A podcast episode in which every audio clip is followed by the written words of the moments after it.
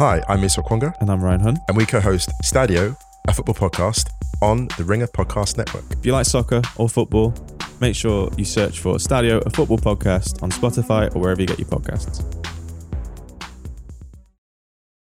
This episode of The Town is brought to you by FX's The Bear, starring Jeremy Allen White, Ayo Edebiri, and Ebon Moss-Bachrach. Season two follows as the crew work to transform their grimy sandwich joint into a next level spot. It turns out the only thing harder than running a restaurant is opening a new one. Television Academy members can watch all episodes at fxnetworks.com slash FYC. This episode is brought to you by Vuori. I love sports. I know you do too. I also know that lots of you exercise, but if you're like me and my wife, the the beloved sports gal, you're sick and tired of ugly, uncomfortable workout gear. Especially, you know, I do a lot of walking. I walk around LA. I make calls. I listen to podcasts. Here are two words that will change everything: Vuori clothing, a line of activewear that is unbelievable. The best thing about Vuori is you can lounge around in it you can work out in it. You can go outside. You can go shopping down in your local wherever, and you never feel like you're either underdressed or overdressed. You're just comfortable. You can wear it when you're training, traveling, lounging around the house. Go get yourself some of the most comfortable and versatile clothing on the planet.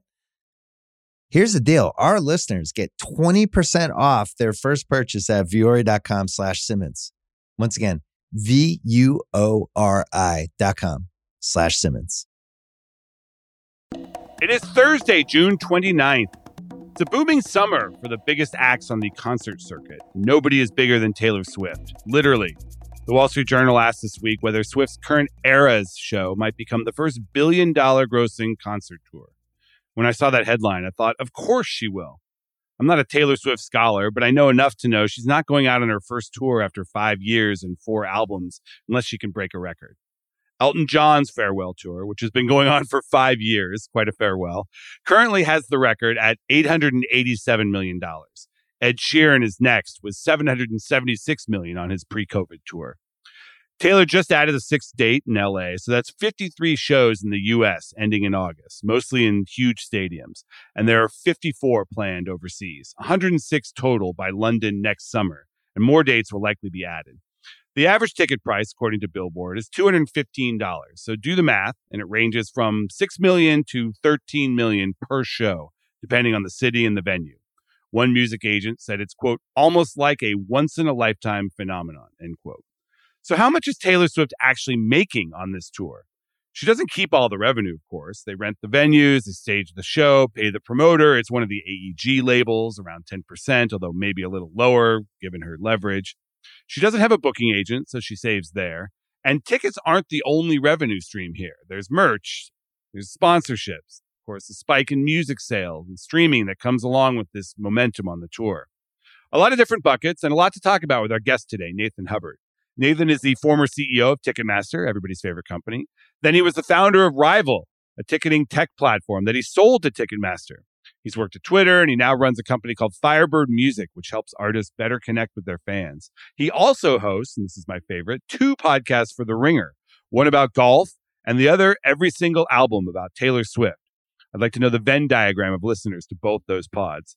Anyway, Nathan is the guy to talk to about the financials of the Taylor Swift tour, whether she will indeed get to that billion dollar milestone or beyond. From The Ringer and Puck, I'm Matt Belloni, and this is The Town.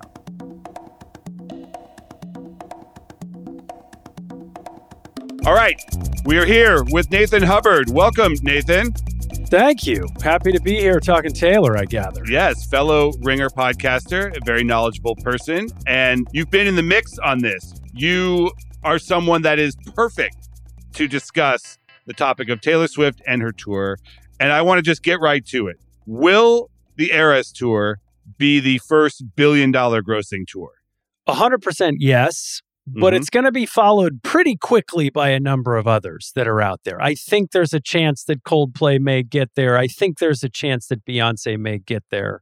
We're in this moment in time where artists are starting to figure out that they can optimize pricing and price at the intersection of supply and demand. And that's great for artists because forever they've been, quite frankly, exploited by the secondary market. I think in Taylor's case, she's still got a heck of a lot of upside if you look at the difference between her ticket price and what's happening in the secondary market. So she's driving it through in pure volume by playing all these stadiums. Right. And she just added another LA show. She's got the whole international leg still to come. Yeah. Um, I want to get into the the revenue here. And I, I'm somewhat familiar with this, but not all of our listeners might be. So give us the breakdown of here of how Taylor Swift makes money off this tour and all the various ways that she does it.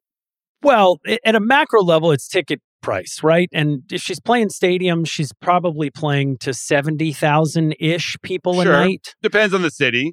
Yeah. But, uh, and then, you know, Billboard said her average ticket price is 215. Do you think that's correct? I think that's about right. So Okay. if she's making a little over 13 million bucks an, a night in, in, in a venue, 70,000 ish tickets, that's going to get you into the 185, 215 ticket price range. And look, if, if you've been to the tour, you'd know that the experiences of this thing are super different, just like if you're at a football game in one of these stadiums. If you're in the upper 400 section, it's very, very different than being down on the floor, very, very different than being in the bowl.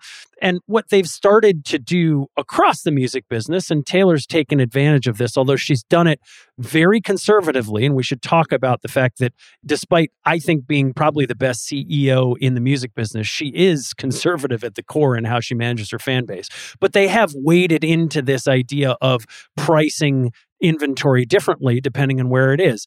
Are seats on the aisle more valuable? Are seats a few rows apart priced differently? So they've gotten into some more sophisticated pricing that I what think about is a city reflection. wise? Is LA different price than Kansas City?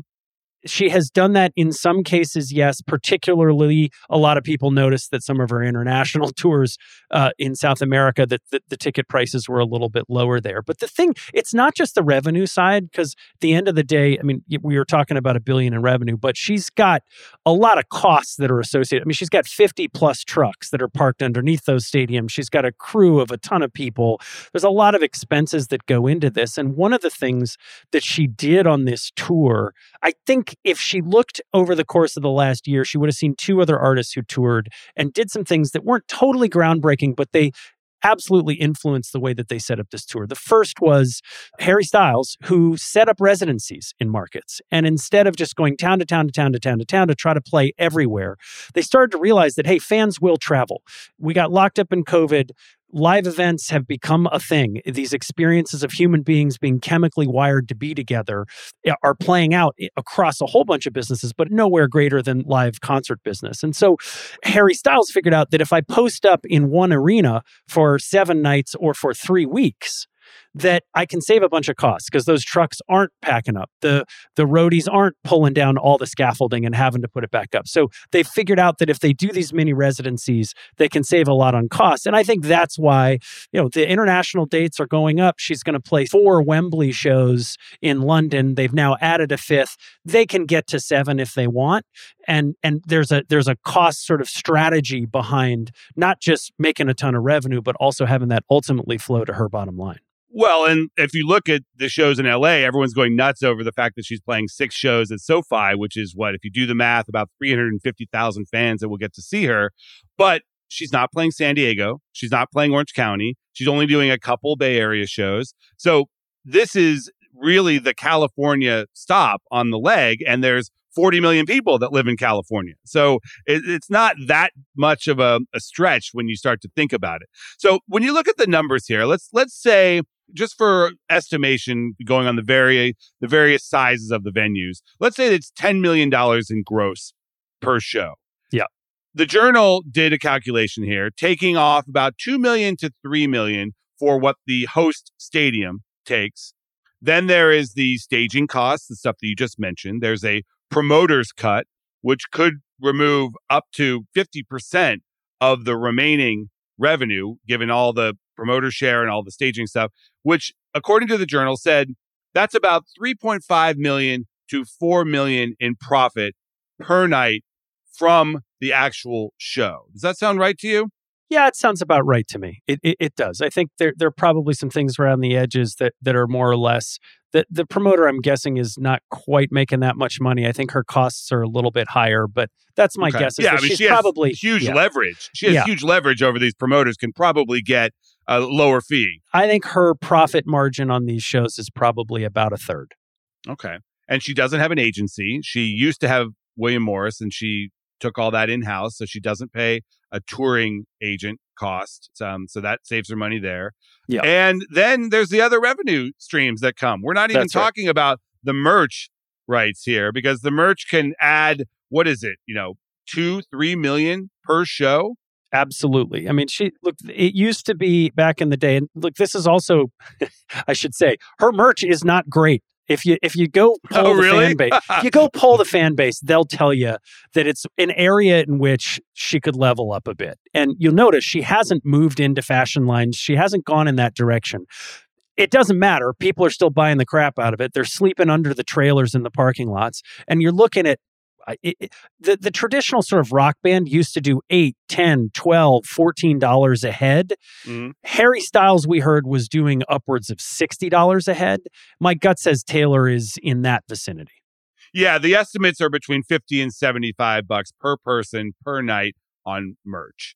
And, you know, she gets a cut of that. Does she share in concessions at these venues? so the way that these deals are likely working and i haven't seen it but usually what happens is the venue is paying her guarantee per night or the promoter's paying her a guarantee per night. And uh, because they know it's a sellout there really isn't any overage. And so then the, the promoter then has to pay the venue. The promoter usually is getting some cut of food and beverage of parking that come through the stadium. But when taylor swift goes out on tour she knows exactly how much she's going to make every single night So she does or doesn't get a percentage of what the promoter gets from concessions and parking. look indirectly that's Mhm. going to be paid to her sure. but the promoter is probably the one who is working all that out with the venue that's where some of the promoter's profit comes in right. taylor right. swift knows for every incremental stadium show that i play i'm going to gross 13 million dollars Right. or whatever that number ends up being yeah and then the on top of that comes the sponsorship, which has there been any reporting about what Capital One pays her?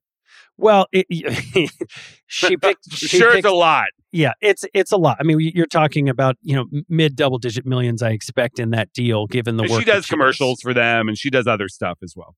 She does, yeah, and and she she's done a very good job historically of tying sponsors into the tour. This one is a little bit less commercial. I mean, it, during the 1989 tour, she had Keds commercials with her in it. She had Diet Coke commercials that were up on stage. I think that the pre-show now has become a little bit less commercialized in that way because l- let's be honest, she doesn't need the money. Um, but she still, you know, has picked her sponsors dare you. selectively. How dare you suggest that an artist does not need money? Well, she deserves it. She doesn't need it. uh, okay. Why is she not reporting her grosses to Billboard Box Score? I thought that was an interesting detail. because she doesn't have to. She just doesn't But nobody to. has to. I mean, Elton John doesn't have to, and he does because he likes the fact that Billboard reports every week that he's got a top tour. Yeah, I think th- there's data that's flowing through Pollstar. It, it's Mhm. ultimately coming out. I think there have been a lot of questions about her business, right? She, th- again, she is the best chief marketing officer, chief, you know, chief executive officer in the music business. She has her finger very close on the pulse of the fans. And if you recall when these tickets went on sale, you know, th- there was a whole lot of outrage about what effectively was a supply and demand problem. Oh, yeah. We did a whole show on this. So yeah, I think she's been very sensitive to the fact that it costs a lot of money to go to this show, and as you just said, fans are spending money to travel to do this. I mean, if you think about the nightmare that Adele had when she had to cancel the show the night before she was going to go and start the Oh, residency, there were fans in the air in, on the way the to air. Vegas. right? And and you just can't get that money back. So I think that coupled maybe with the the fake private jet scandal around Taylor, I think she's just sensitive to sort of flaunting it um, because Mm-hmm. at the end of the day, that connection with the fan is she's probably the best direct to consumer marketer that exists, and and she's very protective of her brand. Yeah, my theory on the Ticketmaster debacle was that she liked it. That she ultimately liked the fact that she broke the system that she was so popular. You know, I, I don't think anybody likes uh, seeing what happened. It, it wasn't fun for the for the Ticketmaster folks. I haven't worked there in a decade, but but Yeah. I, I I know those are good good meaning uh, people. None of that was fun for them. I, am sure it wasn't fun for Taylor Swift. But you know what it does represent is that she's a non-scalable resource. You can't Right. make more of her. And Right. so, you know, yes, she's going to make uh, she's going to make 10 to 13 whatever million dollars a night. She's going to play 100 plus shows around the world. That's how we're going to get over a billion dollars. But if there were eight Taylor Swifts, you know, if this was a you know a kid show or something, if this was Baby Shark and you could put him in a costume, you could put him all around the world, and she'd probably sell ten times as many tickets as she is here. No, she she should do what ABBA did when Craig went to see them in London, and it was a hologram. There you go. Well, I think I think she'll ultimately try Craig Craig paid a hundred bucks that. to see an, an ABBA hologram. Yeah. And imagine if it was Taylor Swift in 30 different cities around the world, you know, beamed in at the same time she was actually performing. Well, there are these communities that are gathering in the parking lots now of people Right. who weren't able to afford tickets. And I think that's one of the reasons they've got the merch trucks out in the lot too. But they really haven't figured out, nor do they need to, to figure out how to monetize those folks. It's there's just such a wave of energy. And to be honest, I was at the Vegas show, which was the second show of the tour. Secondary market prices before that show were going down as the day got closer to show. And so you could have gotten a reasonably priced ticket on Friday afternoon of that show. Now, absolutely not. And there's been this sort of whirlwind acceptance of Taylor across culture that I think if you really put a pin on it, it's become more acceptable for guys to go to this concert. The first couple shows, it was mothers, daughters, members of the LGBTQ community. And as the show started rolling out, more and more athletes like JJ Watt and, uh, you know, Aaron Rodgers had yeah, quite an experience. start showing up. And now you got every training camp for football. Just today, the PGA Tour interviewing their guys. Who's your favorite Taylor Swift song? There's just been this sort of acceptance by everyone of this cultural phenomenon. And as a result, ticket prices right up until the show are as high as you're ever going to see them. This episode is brought to you by Vuori. I love sports. I know you do too. I also know that lots of you exercise, but if you're like me and my wife, the the beloved sports gal, you're sick and tired of ugly, uncomfortable workout gear. Especially, you know, I do a lot of walking. I walk around LA. I make calls. I listen to podcasts. Here are two words that will change everything: Vuori clothing, a line of activewear that is unbelievable. The best thing about Vuori is you can lounge around in it you can work out in it. You can go outside. You can go shopping down in your local wherever, and you never feel like you're either underdressed or overdressed. You're just comfortable. You can wear it when you're training, traveling, lounging around the house. Go get yourself some of the most comfortable and versatile clothing on the planet. Here's the deal. Our listeners get 20% off their first purchase at vuori.com slash Simmons. Once again, V-U-O-R-I dot com slash Simmons. This episode is brought to you by Jiffy Lube. Cars can be a big investment, so it's important to take care of them. I once got a car that I started out with 25,000 miles on. I got it to over 200,000 miles because I took care of it. You know how you take care of a car? You take care of the maintenance, the oil, the brakes, all that stuff. And if you don't, you can have a car just completely fall apart. When your car needs maintenance, head to Jiffy Lube. They provide automotive excellence at speed. Get your oil change, brakes checked, tons of other multi care services. It's all done by expertly trained technicians who actually care about taking care of you and your car. Jiffy Lube, car more. To find coupons and start an instant online estimate, visit jiffylube.com. I have a question about Taylor's share of the secondary market because, you know, the way that the ticketing business works now is Ticketmaster owns a number of these secondary market resellers, correct? No, they own, they, have through the site, they have the ability to sell a ticket that is either being sold for the first Right. Or Right. sold for the second time, and they can validate what it is. They're in that business, but uh, Yes. i- on this tour, they've obviously, um, out of respect for the artist, I think been a lot more conservative in what they've done. So my question is if Ticketmaster is the seller of the primary seats and a seller of secondary seats, does Taylor share in the ticket price on the secondary market when it's controlled by Ticketmaster? So I don't believe that Ticketmaster is actually doing secondary sales for this tour. But historically, when you see that product of primary and secondary together, that is something that the artist participates in and that they can control, which I would argue is the right way to do it. Artists should get to control the terms around their tickets. When you see the tickets off on the StubHubs and the other sites Yeah. of the world, you know, those are brokers who are trying to create arbitrage, who are buying dollar bills for 25 cents and reselling them to fans out there. And that's the Wild West. And that's part of the reason why the secondary tickets are, are getting more expensive as time goes on, because you got a lot of brokers who sold a ticket that they didn't have to fans. Call it three months ago. They sold you tickets to that LA show. Figuring, well, I can go buy it. If somebody pays four thousand dollars for this ticket, I can go buy it somewhere for I don't know a thousand, eight hundred, two thousand. As it gets closer to the show, they're finding that tickets are in six thousand, seven thousand dollars. So they haven't been fulfilling those orders. They've been canceling them and leaving people sort of out in the cold without those tickets. Can they do that? Isn't that a contract when you agree to buy a ticket from a reseller?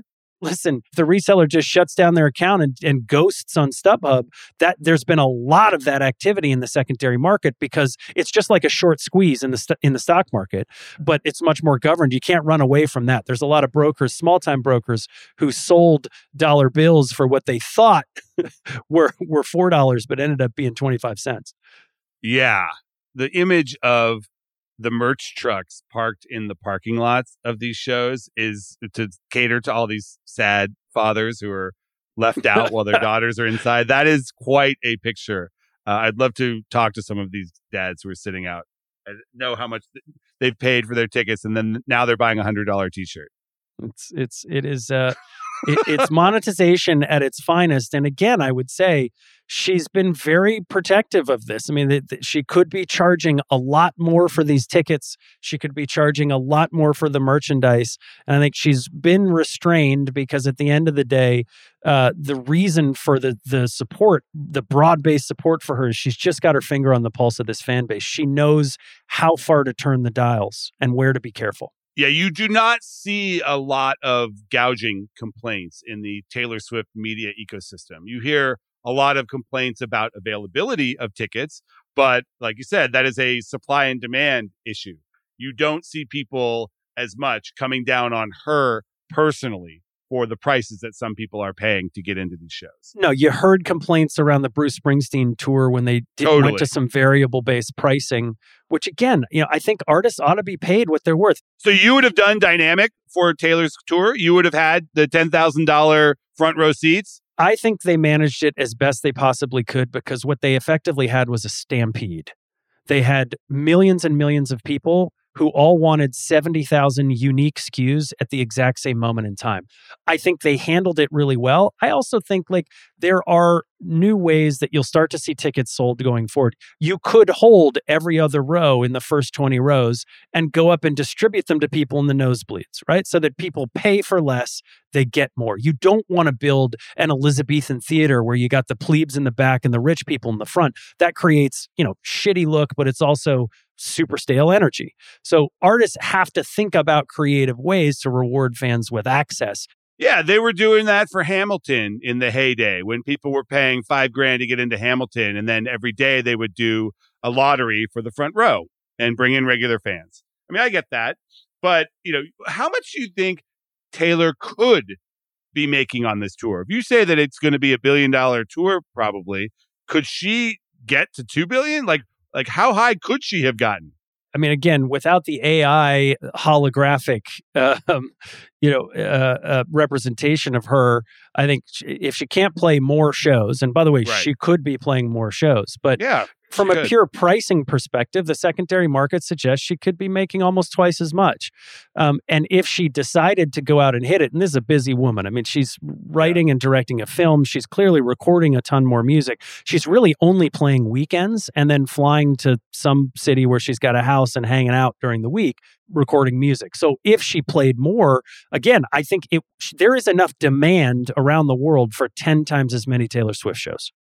So it could have been a $2 billion tour, but she may have Undeniably. she may have lost some fans in the process and may have lost her sanity as well. I I think that's right. Listen, she's up there for three hours and 15 minutes playing 44 songs a night and occasionally 45. It's it's a pretty physically grueling thing to do. I, I think she just was conscious that from an image perspective, we're still not ready to see $2,000 tickets in the 300 level of Foxborough Stadium. All right. So all told, this tour grosses a billion dollars. What is Taylor's cut of this? Everything all in, expenses, fees, promoters, all of it. What is it? What is in her pocket at the end of when she finishes that last show in London next August? How much will she have made off this tour? I think if you believe what you read, it looks Mhm. like her margin on this stuff is in the is in the 30 plus percent range. So if she's going to gross in the 1.2 billion, you, you're talking about her it with a take home of 3 to 400 million on a tour. all in. So she, for her troubles, for a 18 month tour, she will make between 300 and 400 million dollars. It's a pretty good business. Not bad, right? Not to mention the fact that her music is spiking and she can do whatever endorsements she wants to do. This is obviously setting her up for the next 10 tours that she's going to do until she's 70 years old. Yeah, I think she's used this tour to relaunch a new album, right? She's on a mission to reclaim her art. She's Mhm. she's re-recorded all of the albums that other people own. And that is not a financial thing for her so much as it is like a, a principled reclaiming of the stuff that she It's, created. it's a it's a fuck you. It's a fuck you to Scooter Braun. Who doesn't own the catalog anymore, but still to people who who claim to own art. So she's used the tour to really effectively set up this next release of her Speak Now album, which comes out a week uh, from tomorrow. And again, she is interconnected these platforms. That one, she, she's making money off the tour. She's using the tour to drive home the philosophical and and for her the sort of moral point of re-recording and owning her art. Is there any comp out there? There is not. I mean, I think in terms of artist advocacy, you'd say Prince. In terms of global fan base, you'd say who has the most energized fan bases around the world besides Taylor Swift? You'd say BTS. Um, Sure. And you'd say Beyonce. But I just think But that- Beyonce doesn't sell albums, really. I mean, if we look at the numbers, it's this one got to number one, but it's rare. yeah, I think there is no wider and deeper fan base than Taylor Swift's. All right. Well, I'll see you at the LA show. Uh, are you going? Which nights? I'm going to be at a lot of those shows. Uh, Do the Taylor Swift fans like you or not like you? Yeah, they do. No, they do. Okay. They, they they love the pod that Nora and I do. Uh, they're they've been super supportive. It's really the reason why it's been successful because I think they appreciate folks who've gone deep into the catalog and told the story of her not just as like you know the the what she was before this summer in a lot of eyes of people, which was somebody who wrote songs about ex boyfriends. And Yeah. think, you know we've sort of tried to craft the story of her as one of the great American songwriters and certainly one of the great American businesswomen. You were on Bill Simmons' pod a couple weeks ago. It was a great appearance, and you mentioned that you know Taylor has listened to your show. How do you know that? you know, when I ran Ticketmaster back in the day and some other things that I've done, I got to know her camp pretty well. And we get enough signal that uh, they're paying attention, which is nice because, but it's not unique. Let's be clear. She's out on the internet in the dark corners Yes. of the web watching everything. So th- this is not unique to our podcast. If you oh, she- write she's she's hacked this recording right now and is listening to us talk. uh, unequivocally. So so that, that is not a flex on our part. It is par for the course. If you put content out there, she consumes it and it's part of what she ingests to make choices about how to manage the direct to consumer brand that she's running. All the great ones do this. Bono from U2, Shawn Carter and Jay-Z, Madonna, the Rolling Stones, like they all thought about themselves as brands and they're sort of behind the scenes making choices for for that brand. Fascinating stuff. All right, Nathan Hubbard, thanks very much. Listen to your two pods on the Ringer Podcast Network. All right, we're back with the call sheet. Craig, it's upon us. Indiana Jones and the Dial of Destiny. I'm excited, I think. Yeah, Craig and I went to the premiere. It was a nice affair. We showed up a little late. We missed the John Williams uh, live orchestra version of the theme song, uh, which would have been nice to see in person. But unfortunately, Yeah, we were we were an hour early for Cocaine Bear, but we showed up late for Indiana Jones. priorities, priorities. Listen, they started it early. They started at six thirty. The joke was that they had to get Harrison Ford home early for his early bedtime, but uh, no. the movie's pretty good. I liked it. It's a fine addition. It's certainly not going to reinvent the franchise, but But it's, also fine. not a disgrace by any means. Yeah, it's not a disgrace. There are no aliens, but the tracking is not really fine. The tracking is 65 for this movie. Mm-hmm. And if I'm Disney, like you do not make a $250 million Indiana Jones movie and open it to 65. Like the last one in 2008 opened to 100. yeah. And I mean, this is just like, that's not acceptable. I, I don't understand how this happened. Well, you know, the Kingdom of the Crystal Skull, the fourth one, I was marketed as, you know, the end of an era. This is this is the final Indiana Jones movie, and now they're trying to kind of recapture that lightning in a bottle. I know. 15 years later. The, the, also, taking it to Cannes was a disaster. They thought they were going to replicate Top Gun, what happened last year. Everybody loved it, and it turned into this big thing. Does that really matter though for normal people? I mean, normal people don't know that the reviews weren't great out of Cannes, but it creates churn in the water. It creates buzz that you don't want. They did not have to show this movie six weeks before it premieres. They could have held it. They could have massaged it. No, you know, there's a whole playbook for when your movie is not great and you're trying to still open it big and taking it to a big public film festival like Cannes and unveiling it to the world and having the critics shit on it, not what you want when you've got six weeks to market the movie. Yeah. Look, for the twenty percent of Americans who have Twitter, I guess it matters. But it spirals out from there. And, you know, it's at 66, I think, percent on Rotten Tomatoes now, which is not great. It's the lowest of the series, but not a disaster. It's in Flash territory. It's in, uh, you know, some of these other movies that have come out this summer and sort of underwhelmed. But, you know, so I'm going to take the under on this. oh. I am. I know. you sound so disappointed. oh no, I am. Andy. I know, I know he's 80 years old, but I am going to take the under on this. I just don't see this movie. We've had some disappointments over the last few weeks. I've been burned on taking the over. Oh, you got no hard feelings. I did get no hard feelings, but I was burned on both The Flash and Elemental. And I'm looking at the lineup here, and maybe this movie will play because older people will come out for the rest of the summer, but I don't think the urgency is there. And I'm going to take the under.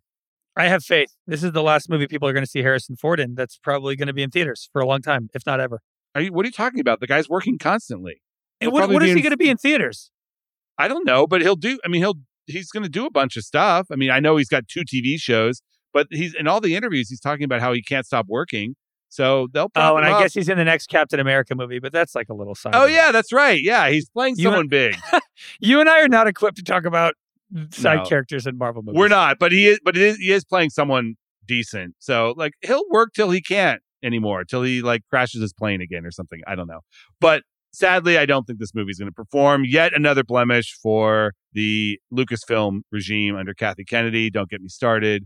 But the fact that this movie took as long as it did to get made, it just feels like why? Like why why did this happen? And they didn't answer the question of why do we need this movie now? It's fine. It's a fine movie, but they never answer the question of why. Yep. That's a problem for audiences. All right. That's the show for today. I want to thank my guest, Nathan Hubbard. I want to thank producer Craig Horlbeck, our editor, Jessie Lopez. I want to thank you. We'll see you tomorrow. This episode is brought to you by 20th Century Studios' Kingdom of the Planet of the Apes. As a ruthless king builds his empire at the expense of the remaining human race, a young ape will fight for the future of apes and humans alike. Kingdom of the Planet of the Apes. Enter the kingdom in IMAX on May 10th and in theaters everywhere. Get tickets now. This episode is brought to you by State Farm. You might say all kinds of stuff when things go wrong, but these are the words you really need to remember. Like a good neighbor, State Farm is there. They've got options to fit your unique insurance needs, meaning you can talk to your agent to choose the coverage you need, have coverage options to protect the things you value most. File a claim right on the State Farm mobile app and even reach a real person when you need to talk to someone. Like a good neighbor, State Farm is there.